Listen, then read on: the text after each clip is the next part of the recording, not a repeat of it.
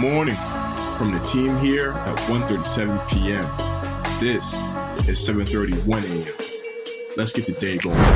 All right, ladies and gentlemen, welcome back to 7:31 a.m. It is Tuesday, May the 18th. Our boy and my favorite partner of all time, Charlie, is back from vacay. Hey, how was it, Charlie?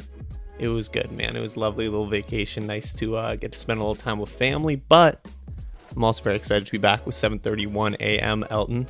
Good to see you, man. Also, a quick shout out. Today does happen to be the 20 year anniversary of Shrek. But then, yeah, Elton, let's dive right in, man. Sports. This first piece, I'm pretty excited about personally. I actually live right on the course of the New York City Marathon, so I get to watch it from my apartment. Really excited to hear that after a hiatus last year due to COVID 19, the New York City Marathon is all set to return this fall in November, which is very exciting. The renowned race released a statement on Monday indicating that the marathon will take place on November 7th with 33,000 runners able to compete. Excited to get to watch in November. Ellen, what about uh you got any entertainment news for me today or what's up? Entertainment. So, guys, it's it's been a hot minute since moviegoers got to see a G.I. Joe film.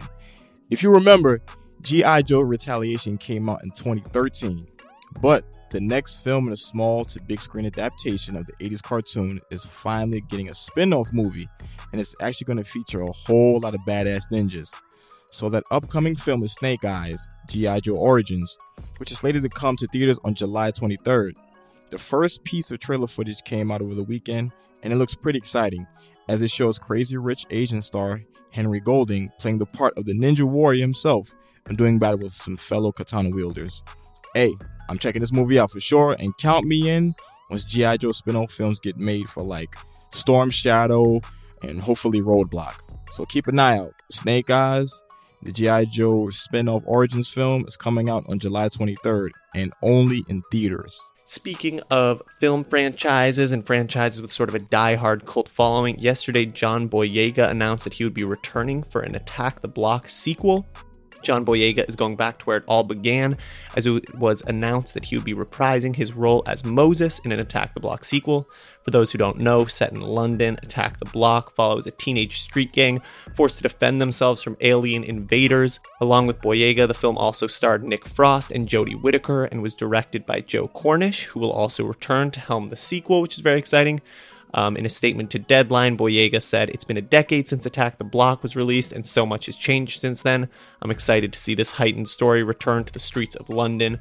Moses has remained one of my favorite characters to play, and bringing him back is a huge honor. The film is most definitely considered a cult classic and was a big reason that Boyega would eventually be cast as Finn in the Star Wars movies. For those who don't know, this was one of his big roles before he sort of rose to A list superstardom in Star Wars, and now that he's an absolute bona fide star, it'll be great to see him return to the film that helped start it all. I honestly loved Attack the Block when it came out then, and I'm obviously a big John Boyega fan, so excited to watch the sequel. Collectibles. We gotta talk toys. We gotta talk about Lego for a second. If you don't know, we write about Lego a good amount on 137pm.com, so check it out if you're interested. But uh, Lego's biggest Marvel set is on its way. Lego has a huge collection of Marvel comics themed minifigures and full construction sets worth picking up. They've got a crazy roster of stuff from the MCU. Um, but it might be time to add another one to your wish list. Lego just revealed a massive new set that's themed after one of the most famous buildings in the Marvel Universe. The Daily Bugle is actually getting the full Lego treatment, and it'll feature 3,772 pieces and stand 82 centimeters tall. It's absolutely massive for a Lego set. I've seen some of the pictures of it, and it is crazy. It is so detailed. It comes with 25 minifigures, including Spider Man, Mysterio. They even threw Blade in there for the old heads. It's uh, such a sick set, has such amazing minifigures. Um, the Daily Bugle Lego set will go on sale for Lego VIP members on May 26th and June 1st for everyone else. The asking price, as we know people will be curious, the whole set will set you back about $300. Legos are a really cool opportunity, not just for building and a fun activity, but also an interesting investment opportunity. So if you're interested in getting into another sort of flipping game, definitely check out some of the stuff we've written about Lego flipping on 137pm.com. Hip hop. The collective hip hop trio of Quavo, Offset, and Takeoff, also known as Migos, are getting ready to drop their latest album next month. A press release from the Migos' record label Quality Control Music featured a simple statement that ended with June 11th, we're back. So the Migos' Culture 3 album is going to take over everyone's summer playlist. You're going to hear it at barbecues, funerals, uh, graduations, everything. Migos take over the world once, once they drop a new album. So yo, June 11th, Migos Culture 3. Keep, in, keep your eyes and your ears peeled. Everyone's favorite uncle Snoop Dogg wants to perform at the 2022 Super Bowl halftime show. During an interview with Yahoo Entertainment while speaking about his forthcoming biopic series, Snoop Dogg spoke about his nearly 30 years in the rap game. He first appeared on Dr. Dre's Deep Cover in 1992, and he also talked about this grand idea for a great way to celebrate his 30 years by hosting the Super Bowl halftime show. In 2022, the Super Bowl will take place in Los Angeles at the SoFi Stadium, and Snoop wants to bring together some of hip hop's best to rock the house. Snoop says, I'm available, Dre's available, Em's available, Kendrick Lamar, 50 Cent, whoever Dr. Dre wants to pull out of his hat to make this thing a professional event and make it big and the biggest effort they can have. It's just a matter of the NFL pulling the trigger. So here's hoping that Snoop and Dre can get the best of the West Coast together to perform all the hits and do one of the biggest Super Bowl halftime shows of all time. NFTs.